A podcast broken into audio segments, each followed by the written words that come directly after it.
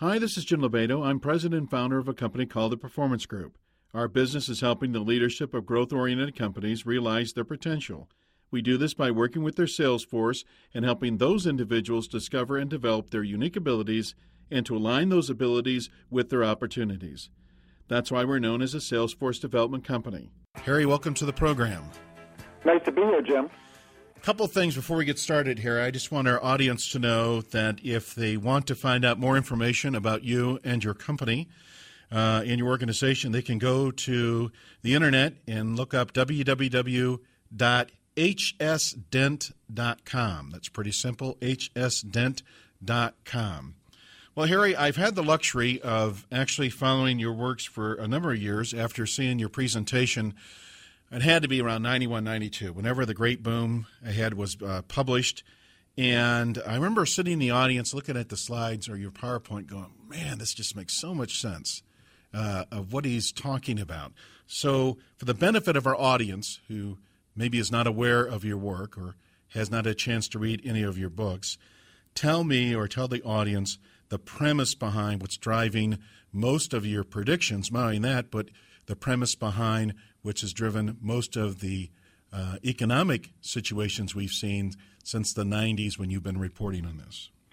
Well, you know, it comes down to demographics. People do predictable things as they age. You know, life insurance actuaries figured out a long time ago they can predict when people die on average. But, you know, in the decades I've been studying demographics in the baby boom generation, uh, we have information on everything people do from cradle to grave. But the most important thing people do is enter the workforce around age 20, earn and spend more money as they raise their families and advance in their careers. And the peak in spending for the average family in this country is age 46. It's that simple. That uh, you get a generation like the baby boom rising birth tide, and then 46 years later, the, the economy will rise with their peak spending and productivity habits. And so we've, you know, we said even back in the late 80s that, that this boom would end around late in this decade, 2007, 8, 9, and, and we would see a long slowdown, much as we saw in the 1970s when the Bob Hope generation peaked, and before that, the Bob, uh, the Henry Ford generation peaked in the Roaring 20s.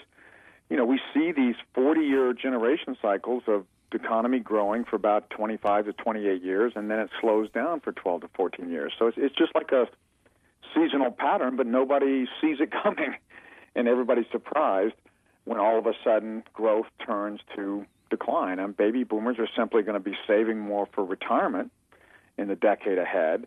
And so it's going to be really hard for the government to meet their goals of stimulating the economy, even with trillions of dollars, because these uh, baby boomers aren't going to be buying houses and they're not going to be buying cars, because uh, people in their 50s and 60s don't do that. Well, let's talk about, uh, just again for audience uh, sake, the, the baby boomer generation. Give us the the years that was born again started when and ended pretty much when? Well, you know, the, the real rising tide of births was uh, between 1937 and 1961. So again, we moved that forward on a 46 year lag, and you get this boom from the early 80s into 2007. Um, you know, rising tide of earning and spending, and now it's going to go the other way. So, it, you know, it, it's there's a lot of other things we look at, but that's most simple principle that people earn and spend money in a certain age, and then people spend less the rest of their life after they kind of plateau between 46 and 50. They spend less the rest of their life. So it's not retirement that tanks the the economy so much as the peak in spending when when when our kids leave the nest and we start to prepare for retirement. Okay. And and um, you talk about in your book, and you, and you mentioned this that uh, you said governments are really seem to be unaware of this, or they seem to ignore the this force that you say is driving most of the economy. And I want to separate, you know, the the word administration because that tends to peg it towards an individual or individuals, and you say in a broad scope, really the government. If if it's that simple, Harry, why do people tend to ignore what you're talking about in, in this trend? Well, you know, economists are a fraternity, and they've been taught certain things, and then somebody like me comes along, like Galileo, and says, "Hey, you know, guess what? The uh, sun doesn't go around the earth. I mean, I mean, the earth doesn't go around the sun. I mean, you know, it, people don't want to hear it. it. It's it's pretty much that simple. I mean, when we get in front of audiences, just like you heard the presentation, people go, "Oh my gosh, these are predictable things that families and people like us do," and it makes total sense to people. But you know, economists, think it's all about monetary and fiscal policy and the government doing the right thing or not and all these things, and that's what they've thought for decades. And they believe in this downturn. Uh, called Keynesian economics that the government can just stimulate their way out of this. And we say no. Japan already tried to do this in the 90s, and we predicted that downturn. And with tons of stimulus, they couldn't turn around a housing bubble bursting and a generation declining and spending and turning to savers. So, you know, uh, yeah, it is simple, but it takes many decades for new theories to come into society and get approved by all the establishments. So we've really been talking to small business owners and and uh, financial advisors in the last uh, two decades, and you know, like you say, they totally get it. It makes sense. And you talked about this in the '90s, and even in your your recent works, you keep you keep referring back to Japan and say we ought to keep one eyeball on Japan, and we ought to see what's going on in Japan. Why is that? What's so significant about watching Japan and the trends that unfold there? Well, you know, all of the developed countries uh, in Europe and North America, Australia, New Zealand, and Japan are aging and and and and peaking, and Japan just happened to go through this cycle of peaking in, in demographics and, and had a housing bubble uh, two decades before us. So Japan demonstrates what happens. I mean, economists are saying we're going to see inflation because all this money printing. No, well, Japan printed a lot of money and stimulated the economy, and they got deflation. Japan had a housing bubble, a little bigger than ours, but similar. And, you know, housing more than doubled in five years, and then it crashed, and all the stimulus didn't stop that. Uh, Japan had the luxury of going through their demographic downturn when the rest of the world was booming, and still their stock market went down 80% when the rest of the world was booming. So, you know, it shows how fundamental these demographic cycles are and, and how the government really doesn't drive the economy as much as they think they do and isn't as much as in control. And when the trends shift, uh, they try to do the same old things and it doesn't work. So Japan's a great example. Housing bubble, demographic peak, downturn, you know what works and what doesn't. I mean, we, we ought to be able to learn from them totally, and nobody's looking at this. Okay. Our numbers are 284 1040 if you want to call and have a question for Harry. Also, 800 469 4295 if you're outside of the area. You started, at least when I started paying attention, the book The Great Boom Ahead, published in 92. And then there's other books that followed The Roaring 2000s, The Roaring 2000s Investor, the next great bubble boom. And of course, now the Great Depression ahead, how to prosper in the crash that follows the greatest boom in history. The, the question I have is that uh, throughout your earlier words, it appears to be somewhat optimistic about what's moving ahead. And, and then when I saw your title for the new one, I said The Great Depression. Well, okay, that doesn't sound to be the optimistic Harry that I've been reading about. Is, is it truly, uh, well, let's first, I guess, define the word depression why was that the title of your book, and, and what do you see coming ahead?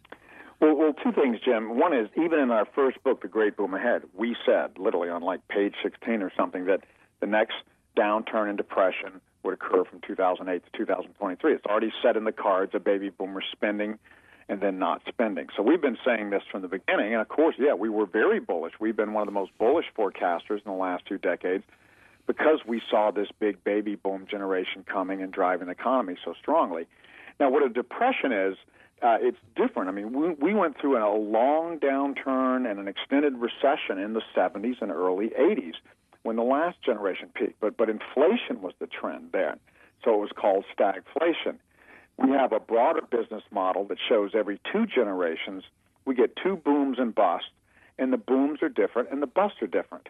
Um, and it's and it like follows the same four seasons uh, that that weather goes through. You know, spring, summer, fall, winter. What we are is it is coming from the late blaze of fall with all the wonderful leaf colors at the top of this bubble boom, and we're going into winter. And winter is like temperature going down. And it's like deflation. After all these bubbles in real estate and stocks and commodities and all this debt and leverage that helped drive this boom, and exaggerate it. Now we deflate all of this stuff out of the economy, we deleverage, and that actually destroys money, assets, and credit faster than the government stimulus plans and creates deflation. So it's a whole different environment than the 1970s, which means different strategies for investors and different strategies for businesses. Well, is, that's why uh, maybe this one seems to be the recession we're in so a little bit unnerving. Um, good, bad, or indifferent. I've been through uh, several of these. Started actually a sales career in 1980 and went through the farm crisis of the Midwest then, and of course that recession from 81 to 82, 83, depending where you're at, and the, the ones that have followed since. And I was in front of a group of people the other day, and I said, "What's interesting about this one is, it's non-discriminatory. exactly. it, it's affecting everyone. Every, you know, if you had a 401k, you know, it's a 201k. Uh, even the super rich got bilked out of money. Uh, so from that aspect, it seems kind of unprecedented. What what is the driving force where you've seen across the board universal impact, not only coast to coast, uh, but also now seems to be spread worldwide? Yeah, around the world. Um, the other thing we've been saying for a long time is that when we hit this downturn, that the normal kind of asset allocation practices that financial advisors recommend typically will not work because after a major bubble boom, everything goes down. I mean, note that real estate's crashing, commodities are crashing, stocks are crashing, international and domestic stocks, small cap, large cap, everything's going down. In fact, even bonds are now starting to go down in value with interest rates rising. So uh, that's the nature of this crisis: is that in a in a boom like the 1980s through recently, um, is maximized, and bubbles are actually productive for the economy. A lot of capital gets created, businesses get the, a lot of new models and innovations when all these new technologies are emerging mainstream, but when those bubbles burst and when the generation kind of slows down in spending, which helps trigger that, then you quickly go down to the businesses and the business models that really succeeded. So the economy has its own natural innovation process, uh, which is much better than governments or even businesses. The natural season. I mean, uh, winter sounds bad and depression sound bad, but the greatest mass prosperity boom in U.S. history occurred after the Great Depression in the 40s, 50s, and 60s when uh, the prosperity went much more mainstream and technologies went more mainstream, and that's because the Depression took so much leverage and, and, and, and forced so much productivity and cost squeezing uh, in the economy that it made everything more affordable, and it, and it narrowed down to a few leaders in every industry, to General Electric, who actually brought the revolution of the early 1900s so, so the economy has a logic to it, and, and it, it goes through spring, like the 40s, 50s, and 60s boom, the 60s and 70s inflation. That's like summer. This growth boom we just went through, the bubble boom, is like um, fall, and then winter brings everything down and shakes it out so that you can start with spring again and and and, and grow again. So that's what happens, and, and it, you know it, it'd be like most of us sitting you know, in, in the upper Midwest and, and, and being surprised in, in November that it gets cold. This happens every year. Well, these generational cycles peak every 40 years, and you get a depression every 60 to 80 years. It's part of the cycle. Okay. My question is, Harry, okay, it's almost the question, okay, uh, so what, now what?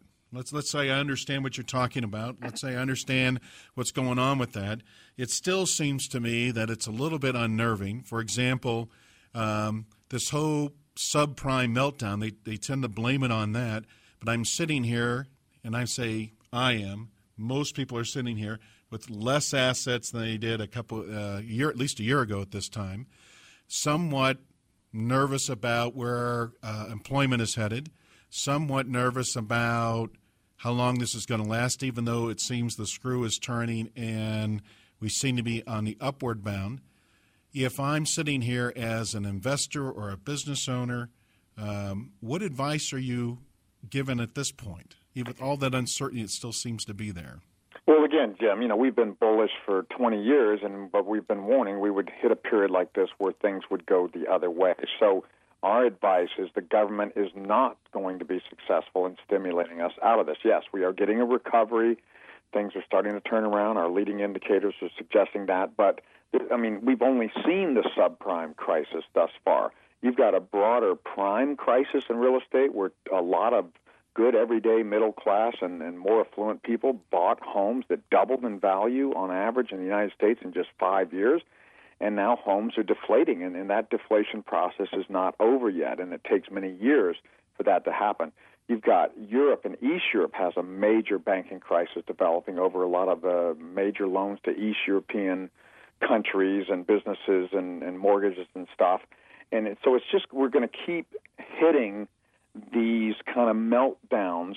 And, and and we've been telling people, you know, hey, if you didn't believe us at first, and if you didn't sell stocks or real estate, um, hey, we're getting a rebound now. So stocks are probably likely to continue to edge up into July or so, give or take, and so, maybe. So, Harry, are you are you saying what we're experiencing right now is kind of the calm before the storm? Yeah, this is like the eye. You know, the first part of the hurricane hit. Now the eye is moving over, and the second part is going to be worse, as it always is, and it's going to hit probably later this year and next year. Um, with with a lot of flooding into 2011 and 12 or so. So yeah, this, the, these type of major financial crises and these types of changes in trends when a generation peaks and turns down. I mean, um, number one thing you got to notice is that we're talking about a 40 year cycle. When stocks peaked in 1929, they didn't get back to those levels till 1953, 25 years later. Next generation, they peaked 1968, didn't get back to those levels until 1993, 25 years later. So this is not an ordinary recession. It's a major change in trends, and we have the most debt and leverage an economy has ever seen and this debt and leverage is going to have to be washed out of our economy, and that's what deflation's about. It's painful, but in the end, home prices are going to be more affordable, standard of living is going to be more affordable, business costs are going to go down. And again, uh, that's how you get the next spring boom coming out of uh, depression, which we uh, you know compare to winter. Well, people are talking about the all the money that we're printing right now that's gone into the uh, stimulus uh, program that that actually is going to go and lead to inflation. You're saying actually we're entering a deflationary period. Explain why that is. What's causing that deflation? It's because after a bubble boom like this, and when you get this deleveraging process set in, that you destroy credit, loans get written off, assets fall. I mean, for example, just in the last year and a half, household net worth in the United States, all the households' net worth, has already dropped $13 trillion from the losses in stocks and real estate and commodities and stuff. And it's probably going to drop that much more before this is over. That's $25 trillion in assets get eliminated in all types of loans and leverage, leverage in the uh, financial systems and the financial companies. And in fact, we tell people people don't understand the whole debt structure of our country. We have like $56 trillion in debt and only 11 of that is government, and that's rising fast. But the biggest single sector is not consumer debt at 14 trillion or corporate debt at near that. It is 17 trillion dollars in just plain old financial debt with financial companies and banks and investment banks and brokerage firms to leverage investments, and that stuff's going to all almost all get wiped out. So. Yes, the government's thrown four trillion at our economy, and they'll throw trillions more, but that doesn't compare with the loans that will get written off and the fall in asset values. That's how you get deflation instead of inflation. and most people don't understand these seasons. Yes, our last downturn from 68 to 82 was inflationary. Every bubble boom in history has been followed by deflation, not inflation. So, inflation, we may get some in the next year from this rebound, but, but ultimately, this deleveraging is going to set back in. Baby boomers may spend a little here to catch up after being scared to death but they're going to go to be savers instead of spenders, and the economy is going to continue to fail. And this deleveraging process is going to continue, and it is clearly deflationary. We're, we're 98% clear on that one that, that inflation is not the long term threat, deflation is. That means you need to hold cash. Businesses need to just survive, sell unnecessary assets, um, cut out you know unprofitable business lines now before the uh, you know economy forces you to. Uh, investors need to sell stocks on this rebound, uh, maybe in the next few months. Sell real estate that you wish you'd sold and you didn't believe it could go down, and, and just hold cash. And when everything goes down, your cash is worth more. Okay, it's a very so different environment. Let's let's talk to our audience that are they're business owners right now, because I think you said it in your book or, or uh, read something. Your comment on it. You said now's the time to get lean and mean. Exactly. And so lean and mean in operational wise, shedding non-profitable divisions, um, selling unnecessary assets. I mean, you should be renting real estate, not owning, unless it's totally strategic to your business. You should be cutting costs. You should be analyzing your overheads and deciding what really costs you a lot of money that doesn't make a lot of money. In other words, you know, accountants typically just allocate. Uh, you know your office cost or your administrative mm-hmm. cost by dollar sales. But the truth is, it's the number of orders or the or the amount of real estate you use in a department that creates those. If, if businesses will look at what causes their back line cost, they'll often find the 80-20 rule emerge and say, "Oh, you know what? We make most of our money with 20% of our products." Well, focus on that. You, you notice in the bigger picture, General Motors, all these banks, they all overexpanded, gotten all types of lines of business and all these banks got into brokerage firms and investment banking and stuff they didn't understand. The economy's forcing them to go back to what they're really good at and focus on that. So consolidation, chapter 11, that's that's the that's the theme. That was the theme of the 1930s when we saw the last depression. Uh, you get bank failures and business failures, but the, the the golden lining is the companies that hunker down and survive, all their competitors fall away, and they end up inheriting massive amounts of market share and huge advantages for decades to come. So there, there's a real payoff if you see this coming. Again, either as an investor, just to you know get into cash and let all this stuff fall, and the greatest sale in history on financial assets, or businesses that can take over your competitors' customers and assets at bargain rates down the road if you just simply survive and, and, and, and you know don't get caught in overexpanding into this downturn. So you're looking at uh, um, if I could summarize what you're saying is, as a business owner, get focused on your core. What's your yeah. what's your core value you're delivering? Yeah, and understand that, that no longer is, is the goal growth like it was in the, in the boom, even though you could grow in this downturn if you do the right thing. The goal is simply to survive and to decline less than your competitors. Uh, it is a survival of the fittest shakeout, just like winter does it in nature that allows the next spring to come along. So, so the key is if you can just simply survive into 2012 or 13 when the worst of this is going to hit, um, you will um, have massive growth ahead of you. And, and General Motors um, created its long-term lead not in the Roaring 20s as it was starting to, but in the 30s when it passed Ford and all the other companies, and they never caught up again. But but now, like any long-term cycle, General Motors is now dying, and, and of course, information industries are rising. What do you think? Uh, again, um, just talking to our business owners today, um, over the next couple years, what is the effect going to be on credit, the availability of credit? That's number one. There's, there's really two parts to this question. I'm going to separate the question of availability of credit over to how financial institutions are going to respond. And let me give you just a little bit more background on where the question's coming from.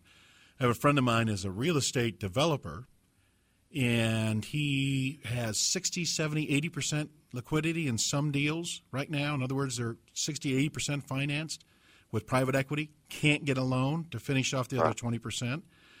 Um, so, in one aspect, it seems the credit's not there, but the other aspect, it seems like banks are saying, we're not touching real estate with a 10 foot, 10 foot pole.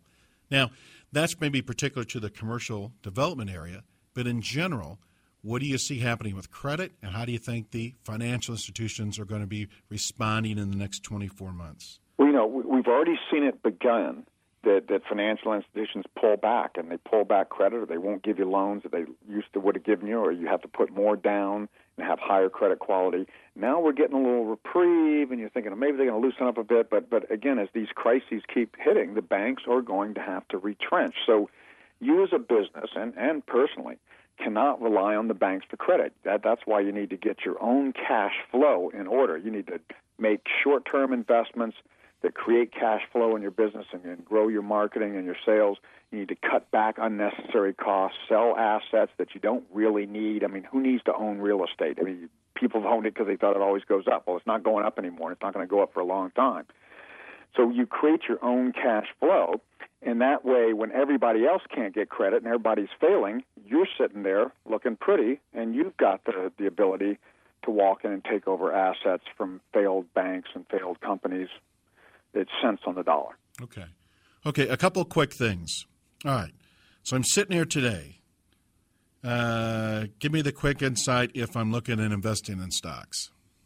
Okay, we're telling people, you know, hold stocks for now. We're in a bear market rally, and it has all the qualities of that. Um, and it's probably likely to last a little longer, maybe into July, August at the latest. But uh, I'd say after late July, I wouldn't want to be in stocks. I mean, if they go up to nine thousand or ten thousand, I would take my money and run. Commodities may boom longer um, and later, um, although they've had a very terrific run. And I, I think the biggest thing we're preparing for is that sometime, probably mid to late next year, interest rates are going to keep going up and spike because they start to see this horrific crisis building. And, and in the 1930s, the best thing to do was to lock in long term interest rates when they spiked in fear of credit default when you're actually going into a long term deflation process, and that brings interest rates down. So you want to lock in high yields before they fall. So, and then also we're looking at probably the worst damage to the stock market being done by late next year, and Dow's probably going to fall somewhere between two and five thousand. At that point, Asia is going to be the best place to buy. Countries like China and India, and also maybe the healthcare sectors in the United States that still have strong demographic trends behind them. Yeah, because you mentioned that in your book and stuff that. Uh, that actually healthcare may be inexpensive to buy in the near future. Yeah, we, we've seen you know a huge bubble in, in both healthcare and even more so private education, you know, private schools and private colleges. And I think this downturn is going to bring a shakeout in those industries, and of course, a lot of changes in government policies to restructure healthcare and Medicare and stuff. And and I think yes, I think healthcare is finally going to come to reality, and so will private education for your kids. So that again, depressions sound bad, but they create a lot of very good things. The uh, after World War II, the late 40s, 50s, and 60s was, you know, early 60s was the happiest time in U.S. history because everybody prospered. It wasn't just the rich doing well as in the Roaring 20s and as in this last boom. So, so a lot of good things come out of this, but it is going to be painful. And if you see it coming, you can uh, avoid a lot of that pain. In fact, even make very strong profits. And you're, you're saying also, for meeting your material, now's necessary not to be time to investing or buying real estate. Right, right. Wait real it to- estate's probably about 60% of the way down. Our general rule for real estate, most bubbles go back to where they started. The Japan bubble in real estate really bubbled up from 86 to 91, and then it came right back down to 86 prices ultimately. In the case of the United States, that means – the bubble started more like in 2000 when the stock market started to fail and everybody started speculating in real estate. So uh, I'd be interested in real estate when it's back to 2000 year level prices. And of course, that, that's not as big a fall in the Midwest and places like Iowa, but it, it, it's a huge fall where I am in Florida. I mean, I, uh, I think real estate here is going to ultimately fall 70% from the top. A question that I should have asked you that I haven't asked you tonight. What would that be?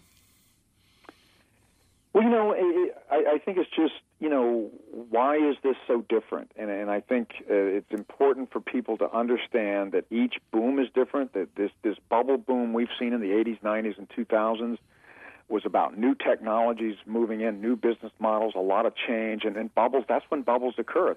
The 40s, 50s, and 60s boom was not bubble-like. It was a more orderly boom from country, uh, companies like General Motors and General Electric that had drove and you know survived the Great Depression and consolidated you know very uh, clear trends and things were more predictable and, and, and more balanced.